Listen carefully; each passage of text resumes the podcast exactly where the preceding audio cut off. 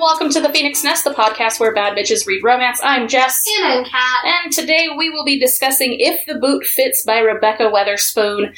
Uh, but before we get into the book, we'd like to remind you to rate and subscribe on your preferred podcast platform and follow us on social media.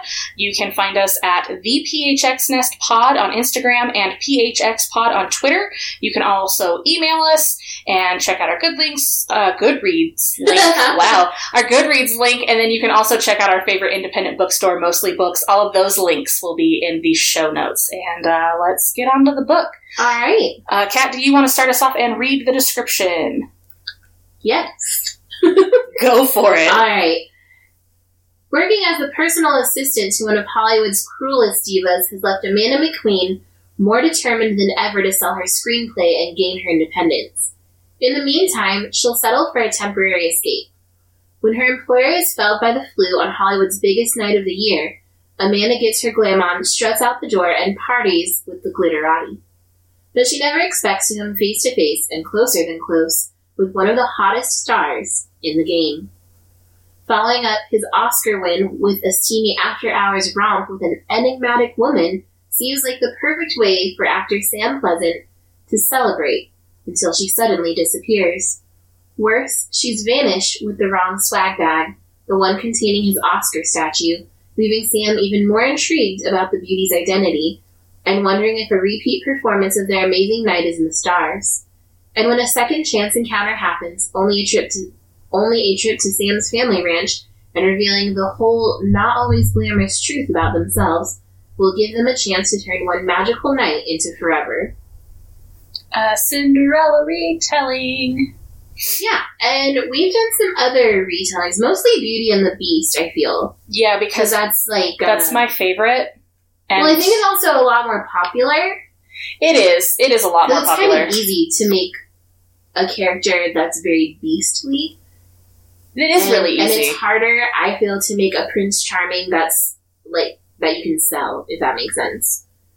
Um, I think it's easy for her to sell a Prince Charming, considering that they are literally from Charming, California, and their last name is Pleasant.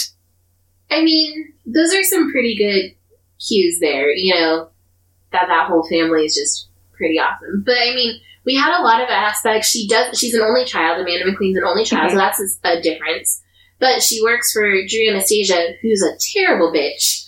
And so she, I guess, would be the step Okay, sisters, right? but did you not catch that her name is Drew Anastasia and Cinderella's sisters, her stepsisters, are Drusilla and Anastasia? Yeah. I freaking loved it. I was like, wait, what? Hold on. It Yeah. took me a solid like half of the book to figure it out. Girl, come on.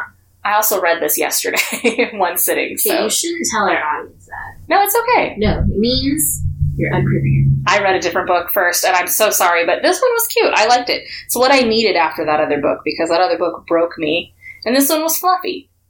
Yeah, it was very fluffy, and it was very, um, I guess the Disney version of Cinderella, because the original version is really, really disturbing. Um, yeah. But this one's really, really nice because it's not even that it's like he swoops in and like saves her and she's poor.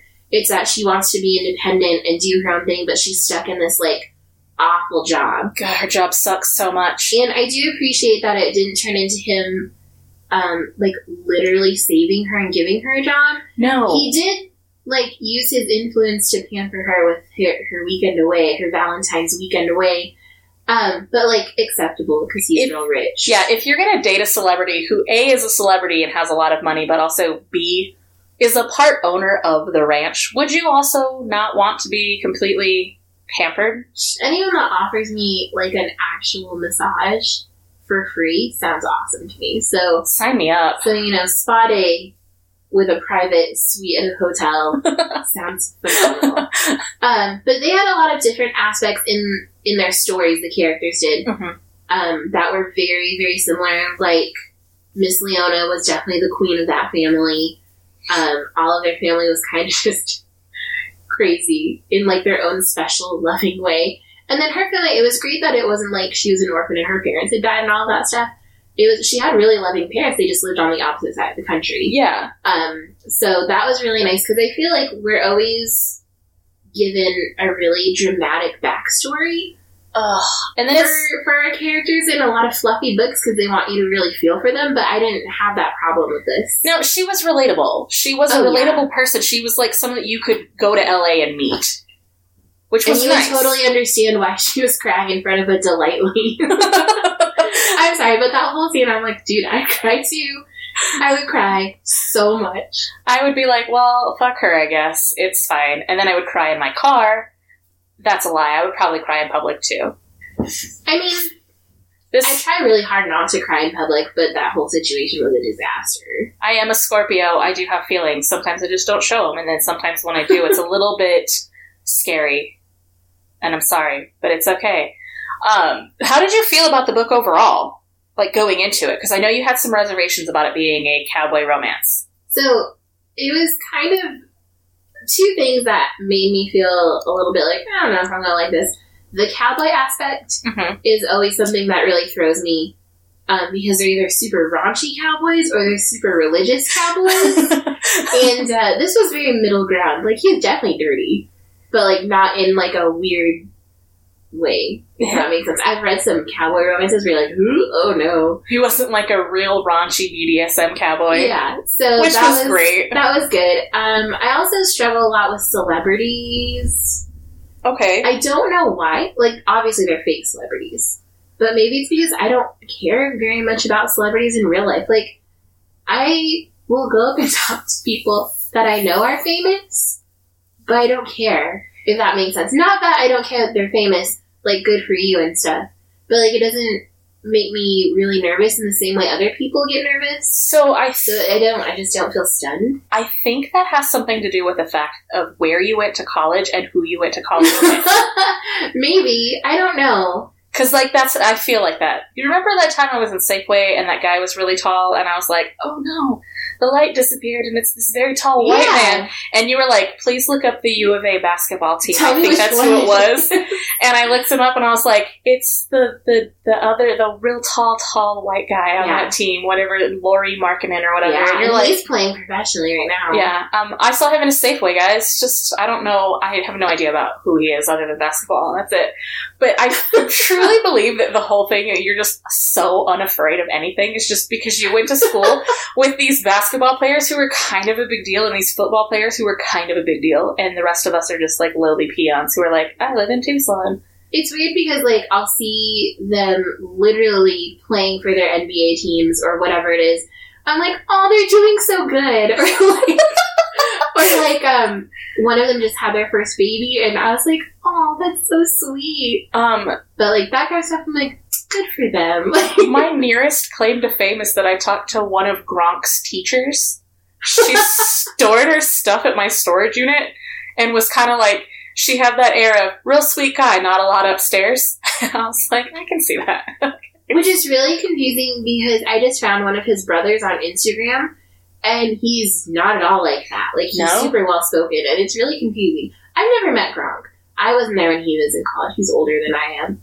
Um, but but yeah, it, I guess maybe that's part of it. And I guess maybe just I don't get super nervous about many things. You don't. And I also don't tend to like fangirl over people. Like, Like I do. like, great game or like, saw you play or whatever.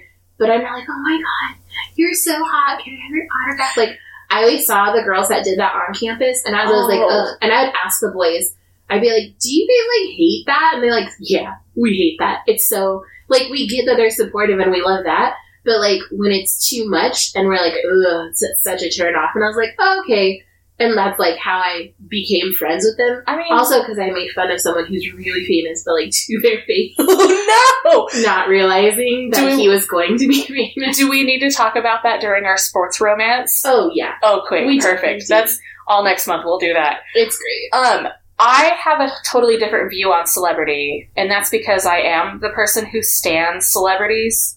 You do like hard, Yeah, hard. I'm the person who's like, I would be the normal person that could date the celebrity and be fine. I would be the fan, the friend that would show up at your house, and he would open the door, and I'd just be like, "Words have escaped me. I don't know." and I'd be like, dude, chill. He's a normal person. he's like in the kitchen cooking, and I'm he's in the kitchen cooking. My jaw's like on the counter, and I'm just like, "Nope, mm-mm." Yeah, I don't like. I've never like dated a celebrity or anything, and I don't think that's in the cards. That's just not a thing. I don't run in those circles. Um, but it's also one of those things where it's like, if it happens, it happens. Whereas It myself, but like, I, I have celebrities that I'm just like, these are my ultimate, like, I love this person. yeah, I never want to meet them in real life. Because I know for a fact that I'll just sit there, sit there like a fucking idiot. and I mean, I guess like that's pretty normal when when people meet celebrities. So I get it. I'm also like weirdly good at picking out celebrities like randomly in public. Be like, that's a famous person. you and are. are like, who's? I'm like, I don't know, but I can tell you that they're famous. And then we'll like look them up somehow. Like, I used to do it all the time at the mall, and it would drive Linda crazy. You I did didn't that- know who anyone was. I remember the story of you at, um, you, all of you guys were at um, Maze Counter when they were still open. Oh yeah, and you saw someone and everyone else was like what and alex turned around and was like oh shit oh yeah. We sat right next to the the people that are being scouted for the U of A men's team yeah and their coaches, and we're at the table over from them. And one of our other friends who's like super into U of A sports was like fangirling over it, and I was like, dude, go ask him for like an autograph. He's like, no, that's not my son. I was like, you want me to ask? And I turned to go ask. He's like, no, no, no, no. And I was like, fine, I'll wait until we're done eating, but then you're doing it or I'm doing it. I don't care. i also want you guys to know that we were at the gym and kat was like that guy's famous and i'm like what are you talking about? Oh, that about older dude, he was so cool. i was like what do you mean he's famous she goes i don't know he's just famous i think he's a football player and i was like Wait, what are you what are you talking about and then he comes in and he's wearing an official like NFL. I, don't, I mean, you could probably It buy it online, but I had to look it up because I'd never seen those shirts before. And normally, like NFL gear, it's like whatever, it's NFL, but his was like the official um, players. It's like a, a group that's made for players to help manage their like wealth and their mental health. mhm. And you never see that. But apparently, a ton of NFL players retire to Arizona. that's so weird. And I know it's weird, but he's like this huge older builder. I was like, he has to be a football player. I have no idea what team he was, but like, She kept going. He's famous, and I'm I was like, like, I'm wait. gonna ask him. And I was like, that's rude though, because he's lifting. and then I'm just standing there awkwardly going, oh, he was huge though. He was like six He was five. massive. He was easily in his fifties. He was built. good looking. He was a good looking dude. Yeah, and he wasn't like ever creepy or scary or rude. And I just think that's a big, huge mark of of someone who's been a professional athlete. I feel like we could have asked him to help us lift, and he would have showed us how to do things. Yeah, I think so. Too. It's just that our our idiocy in the But gym just kind of kept we- us from doing that. Yeah, and we seem to have in Tucson a lot of people who are famous come here. Um, and so that's why, like, I've seen Ozzy Osbourne come off a plane. what the fuck? You've never told me that. Yeah, I went to pick up my sister at the airport, and we're waiting and waiting, and all these people are like waiting around, and then this little dude is like striding out all fast, and I was like, "Is that what?" And my mom was like, "That was Ozzy Osbourne, right?" And I was like, "Okay, I'm not the only one." But it was definitely him, and he had like his little entourage with What him. What the fuck? And then I looked it up, and he was supposed to be performing. I know Kevin Smith is here all the time. Yeah, and then we have like Linda Ronstadt who who lives here. She's from here. like Oprah has a mansion out near Tanque Verde Ranch. Mhm. Like we have just a lot of people. Paul McCartney used to have a house out here. yeah, I don't think he has it anymore, but he used to be out here. yeah, but we have, and we have um, apparently we have some porn stars that live in the valley, in like Scottsdale area. I wish you guys knew the face I was making right now. Um, why? why? Because they have money. I will say, um, when I was still living in Yuma, hmm they were filming um, Star Wars out in Glamis, where all the dunes are. And that's always weird too, because they film a ton of weird, dusty ass movies here, like scenes. Mhm. And so, like, no one ever talks about that. No. But like they've used our Air Force Base, they've used the surrounding deserts because we have dunes in some places. Yep. We have just like really old ghost town looking places, but they like for the aesthetic, and it's like Fr- freaking Tombstone. we have something that filmed in Benson, and I was like, but Why? okay, That's like anytime someone, um, I believe if I remember correctly, when I was in high school, someone came in and was all excited. They're like, Harrison Ford has been spotted in Yuma. And I'm like, but why? Because I, while I am a giant nerd, I'm not a Star Wars nerd. hmm So then they were like, they're filming Star Wars out there. And I'm like, what the fuck? Out in Glamis? There's nothing out there. but like that's the whole point. Like, And Yuma, you know, yeah, and Yuma's the closest to Glamis. I mean, it's like an hour and a half away. it's just it's really strange when you see, especially in movies, and you can recognize landmarks. You're like, I drive past that all the time. My mom's biggest is she was watching a TV show that was filmed in Portland, and she's from Portland. She's like, I know where that's at. I lived down that street. I'm like, what the fuck is this? This is weird. My parents always talk about um, in the 80s, they filmed a bunch of movies at the U of A and Mhm. through Tucson High, which is right next to the U of A. Didn't that Patrick Dempsey movie get filmed out here? Um, yeah, but they're, I think the biggest one that they, you can pick out a lot of scenes is Revenge of the Nerds. Because a lot of that, Oh, yeah. like, outdoor stuff was shot on the mall Okay, the yeah. So if you look at all the older buildings before they're remodeled and stuff, so that's, like, really weird. That's weird. But, anyways, um, we got a little bit off topic. Celebrities are exciting. That's all I can say. So, like, I don't know. I've never had a celebrity that I would count as like my friend.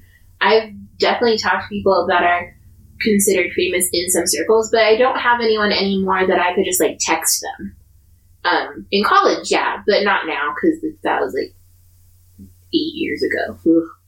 But um, but yeah, so I don't know. I feel like it would be kind of fun to have celebrity friends, but then you also wouldn't ever see them. And I think that I'm too much of like an obsessive overthinker that I would always want to know what the like shitty inquirer shit was. but then I don't ever want to be the person that's like someone hunts me down to get my side of the story for things or like the inside info. I would hate that. well, it, so Amanda's thing is that she not only works for a D-list celebrity, she meets she meets Sam, who is just won an Oscar. He's moving on up. Yeah. moving on up. But he, she also has like her best friend is Helene and Ignacio, and they're like big Yeah. name celebrities. So I don't, I couldn't handle it.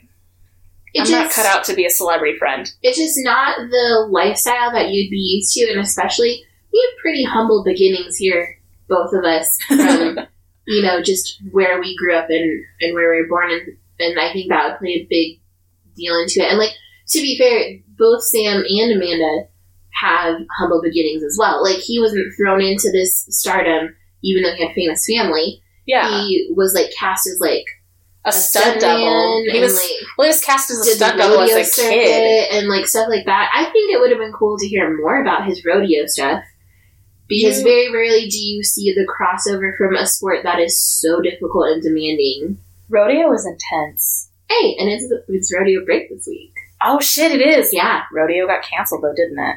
no, They didn't cancel rodeo. Mm-mm, they're just limiting. As far as I know, they're still doing the events. Oh shit! Yeah, Happy rodeo weekend, Tucson.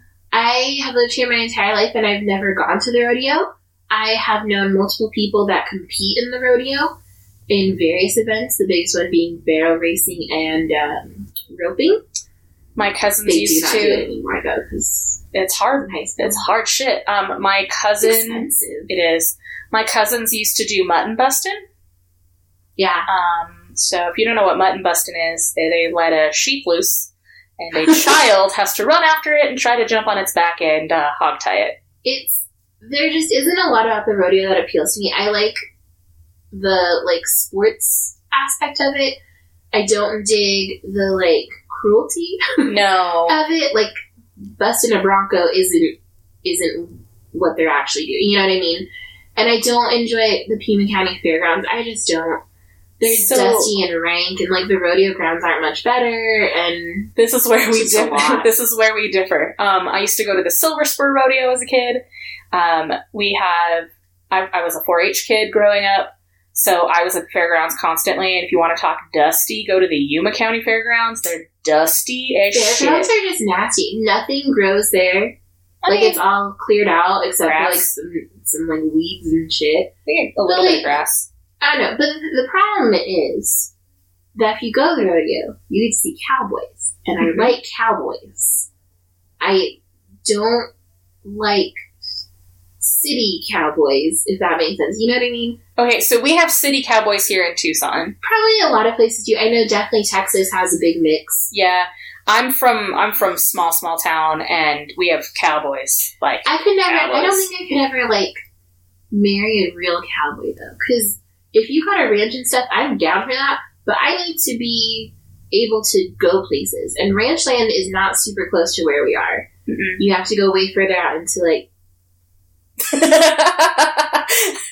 into Vail or like beyond that into Sonoita. And like it's gorgeous. It's just not necessarily a life for me. I'm not good with any um, injured animals. no. Kat can't do dead things either. Chickens scare the shit out of me. Chickens are dinosaurs. We've had this discussion. But they'll chase you and they can kind of fly and they'll peck at you. I don't like Chickens chickens pecking don't hurt as much as geese.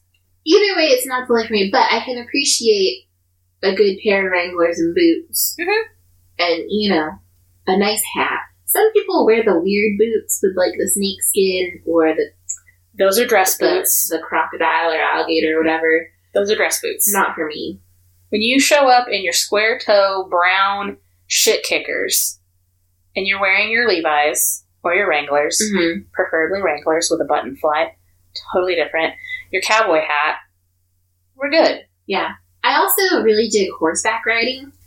It's yeah. I haven't fun. gone in like years, but it was one of the most fun things in high school to go horseback riding or just get to like hang out around horses. I had I- friends that had horses. I had friends who had horses as well, and she has. So the Pleasants have horses. I Um, love their horses, by the way. Steve, Majesty, and Bam Bam. They're so okay. First of all, their their names are all drastic. Like human name, yeah, because like we name dogs human names and stuff, so I get that. Bam Bam, like random. There's not really an explanation for Bam Bam's name, and then Majesty is kind of what you would expect, like rich people to name their racehorse. to name their like yeah. and she's she's Majesty's just this beautiful horse. She doesn't like anybody until she does, and everyone's She's like, "Wait, what the fuck?" particular. Um, and that's kind of one of the fun things too. Is like I can totally imagine being Amanda at a ranch and being like, I just really want to pet a horse. So that sounds like something I would say. She Like, can I just pet some dogs? so she gets to meet the horses, and um, they're trying to get her on the horse, Zach and Evie and Sam, and she's like, "Listen, I am here to pet the horses. I'm here to admire the horses, but we have to remember that horses are kind of scary, and They I are. don't want my face kicked in." They're huge. They're so big and they're so powerful. And like, I totally get where she's coming from. But they're also gentle. They're such gentle giants. Yeah, but Unless she's get a mean also like the horse whisperer because all the horses want to hang out with her. All the animals want to hang out with her. The dogs. And that's like all I would care about. I always feel sad when, when animals don't like me.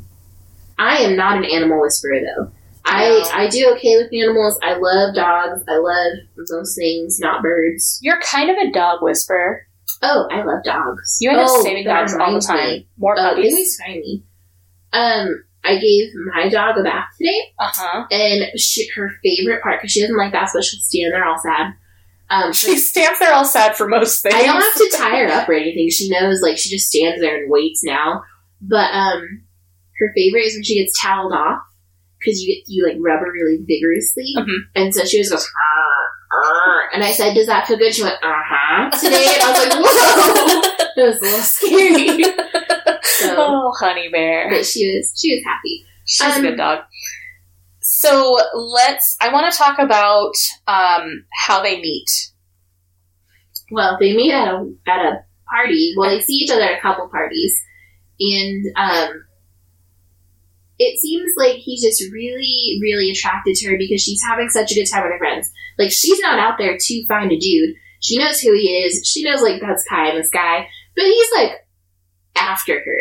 He's like, Like- flirty and dancing, and they're having a great time. And he's He- like, What's your name? And she's like, nope. So he calls her Cha Cha because when he meets her, she's doing the. Cha Cha slide. such a classic. I love that she calls him Tex, even though they're in California. yeah, not from Texas, but like makes sense because all the ranch stuff. yeah. Um, but yeah, they meet, they have their hookup, and she's like, I gotta sneak out of here, be on time for work. And then they end up just continually crossing paths. In weird ways. And, like, they have mutual friends but don't know it because no, like, she has kind of a rule where she doesn't talk about a lot of celebrity stuff with her celebrity friends. Because she's like, Helene's just a normal person, you know, well, and she then to be treated like one. she works for Drew, and Drew, Drew's a bitch. She's terrible. She's like literally, literally the worst. Um, but back to the little lust, right? It's interesting because there's no mention of like them being set up or anything. It's fully on them. And it's just because they're having such a good time together. And she was like, fuck it, I deserve a good time.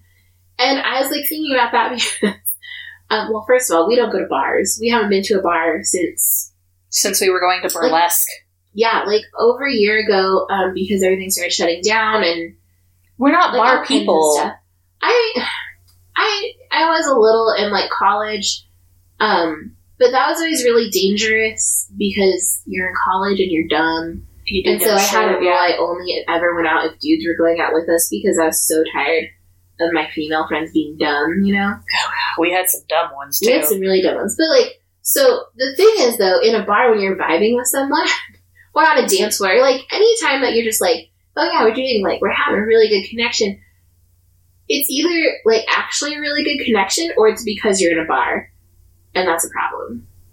yes. So I can remember, like, one time stands out to me, like, a lot. I had gone out with a bunch of our Target friends, and um, we were at a shitty college bar on 4th, Oh lord. which is always full of bros, but, like, I was having a great time. Like, I wasn't, like, super drunk or anything, but I was having a great time. We were on the dance floor and stuff, and I was dancing with some dude. I want to say his name was Michael. I don't remember, but I like he didn't come with our friends or anything. He was already there. We were having a great time. We were dancing, and then he suddenly kissed me in the middle of the dance floor and stuck his tongue way into my mouth. And I was like, "Huh, I gotta go. you ruined our good time. I was having a great time until that, and then I, I, we, I literally left the dance floor, found our friends. I was like, I have to go, and the dudes were like, "Are you okay?" And I was like, "I'm fine." And then we went to IHOP, and Our nights always ended at IHOP. because they're the only thing that's open really, Yeah. other than other bars, you know. And you can get an omelet at two in the morning. But just that that kind of like vibing with someone is is kind of hard to find when when you don't out. like the environment. I think Yeah. the problem. Well, she was having a lot of fun on the dance floor. She knew she was there to have a good time and let loose because she doesn't get to do that very often. So she was really excited to get the chance to. And Sam was out there vibing because he just won a fucking Oscar, which was his life's goal. When Which was is the last time you were vibing with someone? Like not even in like a bar, because that would be a long time ago that any of us have been to a bar. But like, like it's a like it's a thing. And you're like, yes. College. I think it's college. when you had like that instantaneous fun kind of connection. Yeah, college. I'm old too, so that's really fucking sad. But is that like is that a result of your cynicism? is that the problem? um, probably. okay, I have to talk. So, all right, I'm a Scorpio. Kat's a Libra, Yeah, and I found a chart today that gave you zodiacs, like, exactly. and it was exactly us. Um, mine, the way it aligned was "Please don't love me." Or it was "Don't love me," and Kat's was "Please love me," and I was It's like, accurate, if honestly. this is not the most accurate for the two of us I have ever seen in my entire life. So it could very well have been I was young and I thought I was like still really into it. I'm like, yeah, love is real. This is going to be great. and now you're all jaded and, And like, now I'm- everything. 35 years old, divorced, and jaded as fuck, and I just don't care. Um, no, I, I'm pretty sure the last time I had like vibes like that with someone was college, which is really upsetting when I think about it. I think a lot of it too is we depend a lot on like social media to connect with people now. Yeah. And that is to me such a difficult thing because you you feel like you're connecting but you're not. Yeah. And so I like I get that. But it's still like annoying. I want to one day vibe with someone cool enough that'll actually want to fucking date me. Maybe. I don't Okay. know. Like a month ago, I was vibing with someone from Twitter, Someone who slid into your fucking and DMs. that was like legit, and like he only he he was like a real person because we can because we can look people up, you know. so He's a real person, yeah. and they just fucking disappeared. I was like, cool.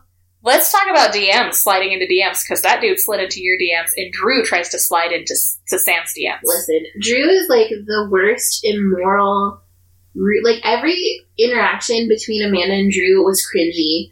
Everything that was Drew demanded bitch. was awful. Like she basically demanded Amanda's life, and she was like, "I'll date, I'll date Sam Pleasant. We'll have babies and all." and then you'll take shit." care of our babies. And Which she's like, like, can't say anything because she slept with him. which is like weird and really rude. She was a bitch. Every time she would text her, I was like, ooh, A lot of her texts ended with the middle finger emoji, and I was like, God, like, I wanted her to get hit by a bus a la, a la Regina George. yeah. And then like her um, sliding into like Drew's version of sliding into Sam's DMs was like, Hey, uh, you should take me out for a drink so we can celebrate. I'll make it worth your while, kind of thing. And I was like, um, that's gross. That's like an opposite congratulatory message. It's Like, so gross. and then he instantly was like, I'm not interested. And then she pretended to be Amanda and tried to get his phone number from his assistant. While they were on Valentine's Day weekend. And like, what? That's like above and beyond creep. Like, so ugh, I have a question for you. She was icky. I can't stand her. And we'll get more into her and her drama bullshit. How do you feel about having had someone slide into your DMs now that it's happened to you? um, it was really weird. hmm Oops. Um, it was really strange, not because like Ben never talked to me or anything, but because um, it was based off of a stupid comment that I made on a post that I saw someone share that was from him Uh huh. on Twitter. Like it was, it was like a political thing about our our Governor. our lovely Governor Doug Ducey. Would you call him lovely? Because I wouldn't. Mm, I don't know, but it made like a funny reference to his his before he was a governor job, which was he ran all of the Cold Stone Creameries because he was like the owner. So I made like a reference to that, and this dude thought it was really funny and like slid into my DMs, and we were like talking, we were getting along really well. And then we exchanged phone numbers, and we were texting for like a couple weeks, and they just like disappeared. he was supposed to propose to you in two weeks, and he didn't Yeah, do like it. three weeks ago. Fucking rude. But um it was just really weird and it was one of those things where it's like I don't really need an explanation or care for one because if you're not going to put effort in and I've done my part, like I'm not gonna always be the person who's gonna text you first. I'm not always gonna be the person who's going to be like begging for your attention. Like he and I had a lot of things in common, which was part of the reason we were vibing so well Yeah. and like it was down to like we're both teachers we taught the same subject Yeah. same grade level Same grade level. and i never meet teachers in my grade level that are first of all men and single like that's just not a thing for teachers and so i was like cool and like we were talking about our dogs and like all this stuff and then it just like Fizzled out and died because he's bad at conversation. i don't know it was really strange but i was like okay cool thanks I've yet to have anyone slide into my DMs. If anybody wants to, I'm here. Um, I'm queer. It's fine. If men, women, in between, that's it's cool. Slide into my DMs. I might be nice. I don't know. Just depends on my day, how I'm doing. Who knows? Um, yeah, I don't know. And then there was that person that tried to to like flirt with me on Among Us, which was really funny Oh and weird. Um, which you never hear people say that, and I don't like that. In a list of Um, how was your 2020, ours is Kat was flirted with a young child, on, not even a child, but a, a young adult. He was 18, 18. like, That's Like- weird. Still, a young adult on Among Us and then has someone slide into her DMs. This is fine. like. I don't know. The levels of, of dating availability or possibilities are getting a little weird here. Um, yeah, like I don't know. Um, it's, and I guess like we was talking about how I want to live like a rom com life, Yeah. and so sliding into my DMs might be that because it's not really a meet cute, but it's very appropriate for 2021. Yeah. So like acceptable, but like there's got to be follow through. Like I should have been engaged already, If this book were to be your meet cute, right? how would you feel? Pretty Would you- like, Would you would you vibe with the Pleasant family? Yeah, they sounded. First of all, they sound like a ton of fun. They're, They're a fucking blast. like, like they're such good personalities that all fit together. And then they have their matriarch who's like real sassy and old school and funny. And then they've got like other people that make up their family that are still super important and, and very different. Yeah. Yeah. I love so I love the Pleasant family. I read the first book last year because I was supposed to do my panel with Rebekah last year on the other book, um, A Cowboy to Remember. That one has an amnesia trope. Not big into it. It was still cute. yeah. I'm still I- there. That's more of a soap opera thing, I think. It had drama. I didn't want all of that drama, but it was fine. Um, but the family started in that book, and then this time I got to see more of the family. Uh huh. which was a lot of fun because I really liked the family in the first book, like a lot. Um, Miss Leona was sassy in the first one. Miss Leona is was. just sassy. She doesn't want any of her grandchildren to call her grandma or grandmother. She's in her 80s. She is 82 years old and she's stepping She out dating. And everyone is up in arms about it. I just I like the the dynamic uh, because at the core of it, the Pleasant brothers are still best friends, regardless of what's going on. Yeah. Um, they their older brother Jesse has some issues with Miss Leona dating, so they take him to Bali just to get him out of his head. yeah. And like they're like, "Hey, this is a brother weekend, man. We gotta go." And I don't think that's something you normally see in romances where it's a family centered around three brothers. And I don't know if it's because the dynamic doesn't always work the way that you think it'll work in your head. Mm-hmm. Because all of their stories are individual and complex, but the way that they're written as kind of background characters almost makes it so that you're focused on one of them at a time. Yeah, And I think that helps a whole lot. Yeah. Um, I do. I will say I got to read Zach's story, which was fine. Sam's was adorable. I really want to read Jesse's, and I hope he gets a happily ever after because that boy needs a hug. Yeah. he needs a hug he's bad. got some he's got some issues. He is a tall motherfucker and he needs a hug. That's all. Just hug. She describes him as six foot seven. Which is scary. He wouldn't fit on my couch. I like tall men, but I don't know that six foot seven is like That would be like you dating Shaq. be a little scary. Terrifying. Yeah, one of my coworkers is like six five. Jesus Christ. Huge. That's just insanity. And it's always funny because like when I talk to some people at work, we have some like pretty tall guys. Like a lot of our, our men at work for some reason are like six foot and up. And there will be times when they have to talk to me, but they have to bend over a lot to hear me properly. Or like I've had um, one of my coworkers hold the door open for me, and I just like walk under his arm. Like, like there's tall and there's like tall. That's scary tall. I don't know. That's scary tall. That's when I ran into Lauri Markkanen at the stupid grocery store. He's fucking huge. Guys, the light went out. It was nice and shiny, and then he walked by me, and the light it got dark. it was very weird. Um, But anyways, as far as like meet cutes go, sliding your DMs is fine. Um, but I can, since my rom com life is like this, I can see something similar happening with the accidental stealing of something important because she accidentally takes the wrong swag bag. And that definitely sounds like something that I would do if I was trying to get out of somewhere real quick. She when she was trying to Yeah. leave in the morning because so we open this book up with the aftermath of their hookup Yeah. and she talks about how like he's got her hand on her tit and she's like should i just roll out of bed will it wake him up if i just fall out of this bed Right. i'm like girl yes it will it'll wake me up what are you doing Yeah. so she crawls out and she like gets her things together checks to make sure she doesn't look like a mess Just tiptoeing out. Yeah. tiptoes out, just grabs a bag, and when she gets out and into a car, she realizes, ah, shit. This is not the cool beauty products and fun shit I thought I was getting. This is his actual Oscar and his phone. And it's like, that looks really bad because we didn't exchange names or phone numbers.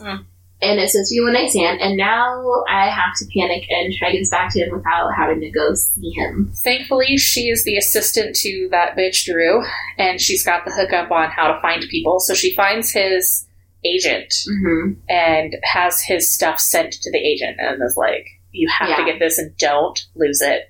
Um, so he gets it back. He actually doesn't even know it's missing until Walls, his assistant, was like, hey, are you missing something?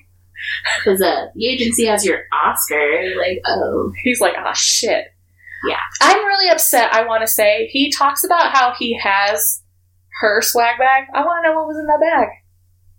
What kind of cool shit did she get? I don't know, but it wasn't the same as his, obviously, because he got like an, an iPhone and like stuff. Like she lists a couple of things, but like, and she eventually gets her swag bag back. But what was in it? I have no clue We do know that she was talking about she had a Fenty lip gloss. that she lost. and She's all upset. First of all, those are like thirty something dollars. I'd be I upset it. too. She has that conversation about so Drew was like, "Hey, I got these shoes that um, don't fit. They sent the wrong size. You can have them." She's like, "I'm not going to say no to three hundred dollars shoes." So uh, if she's taking three hundred dollars shoes from her employer, I would be upset about a thirty dollar lip gloss as well. Yeah, like I don't know, but her stealing of his his statuette is kind of what spurs on a lot of their interaction Yeah, because then he teases her about it. But then they end up going to Helene's wedding and he doesn't know she's going and she doesn't know it's hosted at his ranch. And so you have all of these like weird intersections of their lives that you don't you wouldn't expect if you were a normal human. Like if she wasn't a part of anything that was celebrity bound, she wouldn't expect to see him ever again. she would never see him again. But and not she's only like, well shit, I can't not go. Helene's my best friend. and it's at his ranch. She doesn't Mhm. realize it's at his ranch until the day before she has to leave for the wedding. Which I think is so funny. And then she thinks she'll never see him again. And then she goes to Delightly, and Drew has been an absolute nightmare, and they're no longer going to serve her. And she's upset. She's leaving, and she turns around and she's like, "Oh shit, Sam is here. I have to pretend like I don't see him." But then he sees her because someone bumps into her, and it's a big thing. Yeah, it's just continual. And I was really glad that she didn't fight it a lot because at first she seemed like dead set against, like, nope, I'm not dating you, can't do this. And she kept telling him no. And he kept being like really respectful of that, which was great. Yeah, But then she's like, you know what? I changed my mind. And I feel like people don't do that often enough. You just like get sad and like pine after someone when they probably could have been like, on second thought, are you still open to this? And some people aren't, but Sam is. That's because I don't think he ever really wanted to deal with the rejection. He's just come off of a relationship with that chick Natalie. Mm-hmm. and it didn't really work. It, she was trying to move it too fast. At like two months, she wanted an engagement ring, and he was like, "Whoa, girl, take a step back." Yeah. Um, but I think that he was really into her, and it was the first time he was into someone since then. So he was just gonna play it by ear. And then she wanted to be friends, and he was like, "We'll be friends. That's fine. We can, I can do friends." And he really can't do friends. He's just gonna try to, but he doesn't really want to. Yeah. And then when she's like, "Listen, I really like you," and he was like, "Cool, me too. What are we gonna do about this?" And then she she finally was like, "Let's let's try, let's try." And then that was um, that was Valentine's weekend when she went up for her all expense they, paid they went to Claim Jumpers, which is confusing because here that's it's a restaurant. but there it's a shitty dive bar with wings. I would rather go to that claim jumpers than our claim jumper. I haven't been to ours in like a super long The food's not that great here. Really? No, it's not that Um, great. I think last time I went was like easily like six years ago. Ours was a work Christmas party. It was alright. It's fine. Like they have, they just have big food. They have the thing, yeah, a lot and that I think draws a lot of people. But anyways, yeah. So they go to their like '90s dance like version of something, which sounds like a ton of fun. First, I want to go to a '90s dance. I don't even great. dance. But, like, dancing you would know the songs. You could have wings. You could have a beer. It would be so much fun. They were dancing It's to Rump. Shaker. Like, what more do you want? Nothing. You know what I mean? But um, there's just there's a lot going on, and one of the things that was really interesting that was showcased was jealousy, but not in the way you expect. Because you would think that she would be jealous that he's spending time with other celebrities, or you know something like that, like that aspect She's, of it. he's spending more time with his family than he is with her. And that doesn't play on this ever. Like he doesn't date someone to make her feel like shit, No. or like he doesn't like back away from when they get discovered and found out, and it's all over the media. For- but the jealousy we deal with is from Drew. yeah, the the jealousy isn't from the actual relationship. It's from someone outside of the relationship that wants to be involved. It was such a weird, but like plausible manipulation on Drew's part.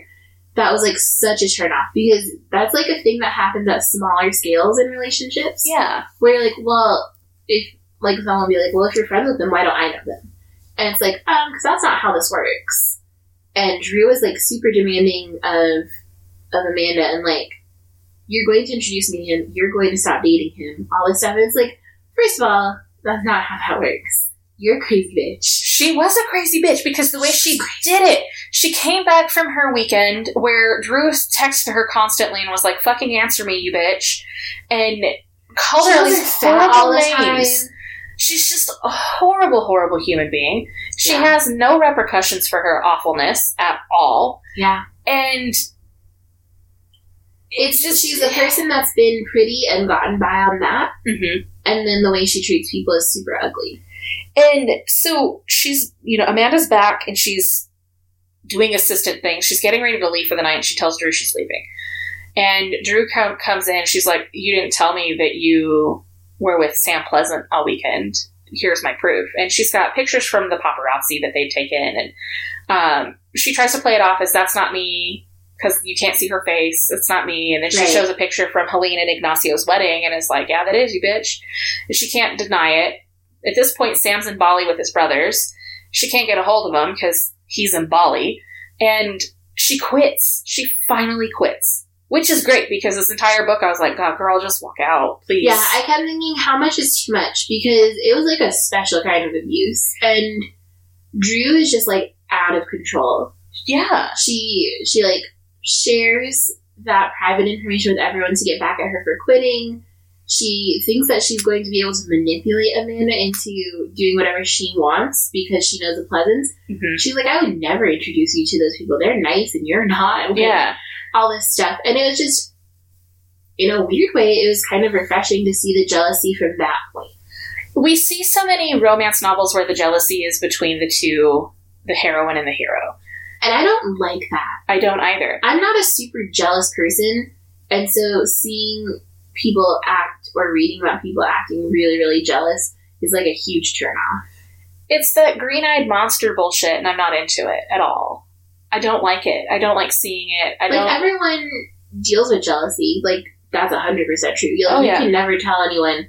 Like if someone claimed I've never been jealous of anything, that's a fucking lie. that's bullshit. it's a lie. But using someone's jealousy against them, It's I not a think is look. the, the part that I really, really don't like in It- romance. and the way the way Drew did it, but I think the way that Amanda handled it was really good. Like she Yeah. handled it really well. She did have her freak out, that was fine, but she went to Helene and was like, "Yo, this is what happened." And Drew was dumb. She like implicated herself very Oh clearly. god, she did. And like, luckily, Helene and Ignacio are like celebrities, and they have a lot of money, and they're like, "We're on it. Like, what do you want us to do?" What you got? What do you and I need was us like, to do? "Yes, that's what you need." and her her parents tell her, you know, hey, you quit finally. If you want to, if you need to move back, you're welcome to. But then she's Mhm. going to have to give up her life of being a, potentially of being a screenwriter. That's her whole dream. And it was interesting that that didn't pop up more. Like she mentions it, but she doesn't seem to me to be actively trying. Like I think she is complacent and just focusing on paying bills, which is fine.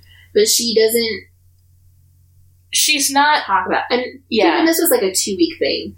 Well, and then Sam at the same time asks her to send that screenplay over when he finds out. Yeah, And she, he read it. And he was like, "This is good. You have something to work on." So by the end of the book, she is no longer an assistant, and she's working to become a screenwriter, and she's Yeah. doing taking those steps to do something good, which was great. She was living out her dream. Um, I think too with it though is that we have two very supportive characters who are supportive of each other. yeah, In that he supported her in her screenwriting, and then she supported him in his acting, but trying to get out of the supporting actor role. Which is interesting because that was very much um, what spoiler alert was about as Mhm. well. Yeah, And so that was a very big parallel while I was reading that. I was like, weird. Like, these men that are like really good actors really need someone to help them. like, what's going on? It was good though. I liked the storyline for that. I thought it was fascinating. I liked the end of this one too. I liked that it wasn't they got married and lived happily ever after because we know I can't fucking stand those for the most part. Um, the fact that they went to the Met Gala as Snow White and Prince Charming was the best. I thought that was fun. That was a blast. It was good. And, and I think that something that's important to note is that throughout this book, we clearly know that it's black characters. Yeah. But it's not the biggest draw of the characters. No. It's more about their personality and their their capabilities than anything else, and that's really nice. And it wasn't a huge draw to talk about her size. They call her like a curvaceous queen, and they like talk about, especially in the sex scenes, like her titties and stuff, Oh yeah, like how big her boobs are. and her butt. Uh, but it's not like like fetishized, which is something that's very very rare. Because even in spoiler alert, that was It was kind of fetishized. it was a little bit fetishized about how much he liked how big she was and like stuff like that. Yeah. which is also fine. Like that's okay to to enjoy someone's curviness. I think that when we have romances that have black characters and we have characters who are large, whether they are white or a, a person of color, whatever that is, it can go to fetish- fetishization really fast. it's a very thin line between appreciation It is. It is. fetishizing. But But as with any fetish, that- honestly. that- yeah, that is. But I think that Rebekah does it well because this isn't the first time we've read a Rebekah Weatherspoon book because we read Rafe last year. We had a black character in that book. Yeah. Um, we had a very tall ginger man, and that wasn't a weird fetish on on either of their ends, which was great. Um, I just think that this was written in a way that felt real. Yeah. And didn't- you're you're not surprised by anything. Not at all. Not at all. And I think that she does a really good job of making sure that her characters don't become a weird fetish somewhere down the road. I would agree with that because, like, she mentions that, like, she loves her curves, which is an important thing to point out. And that there are parts throughout this where they say some things, like there's one where they're in the trailer, and, um, what, God, what she say? Thick queens have been pulling guys like Sam for centuries. Yeah. And I'm like, see, like, that's funny and true Yeah. and like kind of important. But she also mentions some things, um, like where she shops and what she buys. Like she definitely she shops at Old Navy, which you and I actually talked about like two weeks ago. I literally just bought work pants from Old Navy. their span of like sizing is like huge compared to other places. yeah. Um, she mentions she got her sparkly jumpsuit at Forever Twenty One, which sounds like a Forever Twenty One item. Definitely, I have never found anything in the plus size section of Forever 21 that I would wear, but I also wouldn't wear anything in Forever 21. I have found stuff, but nothing that's coming to mind, which is really weird. First of all, Forever 21 has a lot of stuff, but it's really cheap, Mm-hmm. and they sell it for a lot of money. So, like, if you're a larger person and you bought the dress you like, it's easily going to be 35 or more dollars. It's a pain in the ass. And that's that's difficult, especially if it's not well made. Like, it's not going to last you a long time. Like, that's not going to work. But also, I just have to say, Forever 21 has the worst underwear. The worst underwear. I have never bought underwear Listen. from there. My mom always gets us underwear or like something cutesy, like for Christmas or whatever. Yeah. And so it's like from different places or whatever. But they have these like lace thongs that are super cute, right? Yeah. They are terrible. They are awful. There is like almost no stretch in them, which is a Oh. problem. Because like if you can't get over your thick ass thighs, how are you gonna get over your butt? Like You're not. you're not. They don't have very much stretch. They don't have very much coverage, which I always think is confusing. Like, whose front side is you like said real that. skinny? Like Nobody's. Like that's not realistic. Nobody. But anyways, so it was it was just interesting to see that there were things mentioned that people who are normal sized people, which Mhm. is what this person is, have access to because we normally don't see that. no. In our don't. in our previous ones, we've seen like designers make them clothes, or yeah. or they settle for this or that, or they make their own clothes, or like whatever it is. Well, we don't see them going to places like Forever 21 or Old Navy. Um, if that's, I think that's part of what made it feel so real for these characters, and they Yeah. didn't feel like fake characters. In fact, the only thing we really hear about in regards to clothing that was made for her by a designer was her Snow White dress for the Met Gala. which is like something you'd expect because she's dating a celebrity, going to a themed party. You would need that. You can't just go to Spirit Halloween and be like, "That's the one," because it's not going to be good. It's going to be real slutty and not fit properly. Uh, like Drew's. Yeah. Because her She outfit was horrible. Yeah, it was just not good. But um, so we save the best for last, um, and that would be all the sex. I want to just say that of all the sex scenes we've read, I think Rebekah's are some of the best because they're not they're not poorly written. right? They are feeling they feel real. Like of- you could have experienced similar things with not that person. Yes, Yeah. And for the most part, I know where body parts are Yeah, that's something that you always get really stuck on. because I don't understand some of the logistics. Sometimes, sometimes they they're doing something and then they're doing something else, and I'm like, but you were just I think it's just like the author wanting to jump to saucy positions it's when just they're writing sex scenes, and that can be misleading and misguiding. Um, but their sex scenes were like ones that you could easily understand, first of all, yeah, and were how normal people have sex. their banter while they had sex was normal. Yeah. Because at one point he was like, she's like, no, no, no, we're not doing it this way. I want to be on top. But wait, she goes to get his Stetson, and she's like, is this hat. is this an issue? Am I allowed to do this? And he was like, go for it, whatever Please you want. And uh, I mean, that's that's normal. It didn't. Yeah. I don't think that I've read one of her sex scenes ever where I went, huh? Because that's in not real, real. life, in sex, you should talk to each other. if you're not having fun in bed, Like why that's are you weird bothering? if you don't. But but I thought that was kind of a fun thing to throw in was her cowboy hat. I don't. I not, don't in, you're not into that. That's not a me thing. Like that wasn't a turn on thing for me in the sex scenes. But I could see how some people would like that. it was it was just a moment of funny in the middle of it, Yeah. which was nice to see. I just think that she does a really good job of making sure her characters are a well sated by the end of it, and Mhm. b she makes it realistic. Yeah. Because a lot of times we read And sex it's scenes and we're not like, what the a, like a fade to black scenario either, which we've talked about that. It's fine. There are reasons to write fade to black. And a lot of times it just feels like a cop out. Well, and she's not afraid of using actual terminology for body parts, which is Yeah. great. Yeah. She'll throw in a cock and a pussy all she wants, which is great because I hate when I'm reading it and it's a euphemism. I'm the like, flowery "Ugh." language of older like romance novels can be really difficult to get over because you know what they're doing. But it's like, why do you have to describe it like so weird? Ugh. Yeah, it's not my favorite. sheathing his member into her wet cave. Ugh, it's so awful. It's always funny when the euphemisms don't match either. no, Like that you didn't workshop that very much. you didn't but- think about that. There's a whole list of things that you can go for on the internet. You just have to Google it. yeah. But the sex was good, I think partly because they had banter and because They had chemistry they too. made it a point to have a real conversation as often as possible. Like it wasn't just a lot of surface stuff.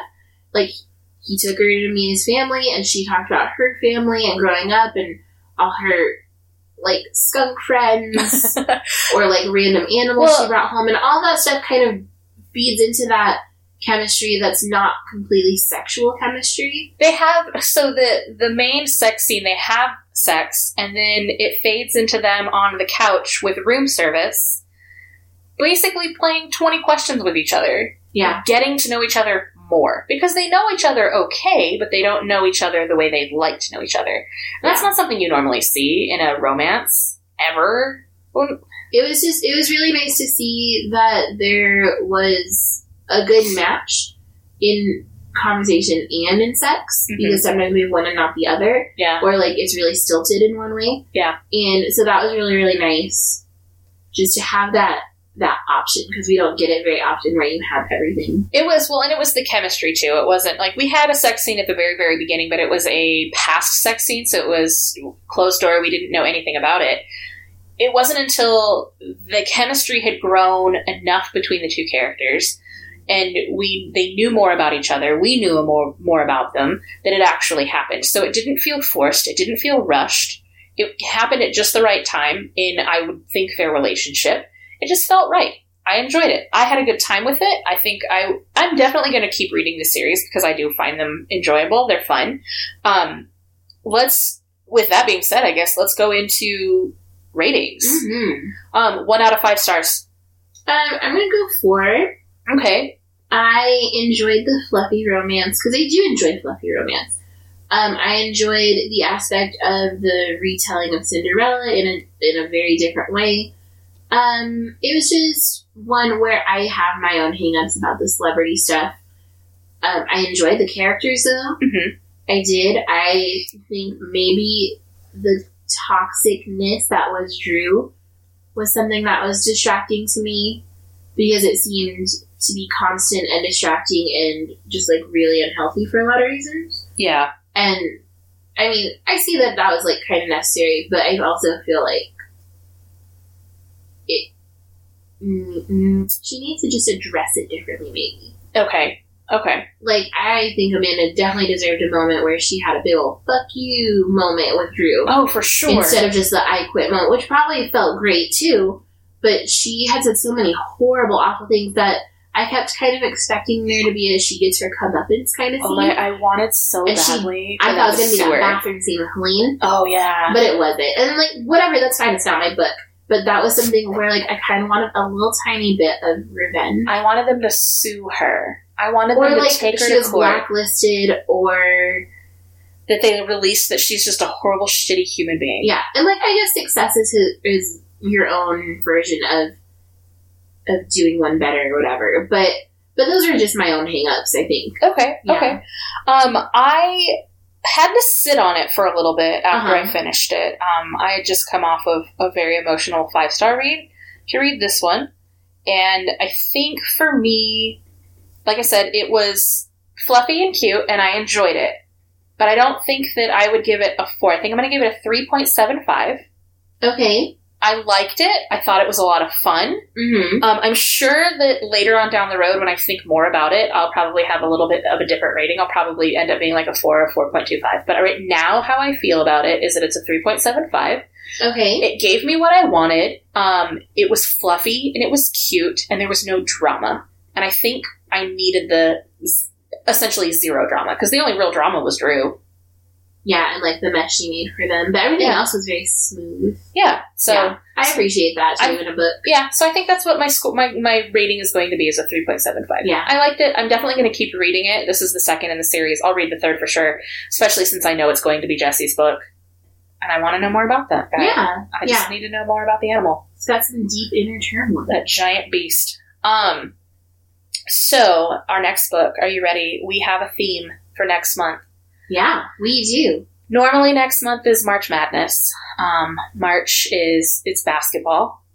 That's all I know about it because I don't understand sports and I don't follow sports. You're such a liar. You do understand sports. I understand very little about them. Well, you knew March Madness was basketball. The only reason I know March Madness was basketball was because of Alex. It's like a huge thing, and we live in a college basketball town. hmm Otherwise, I wouldn't fucking know.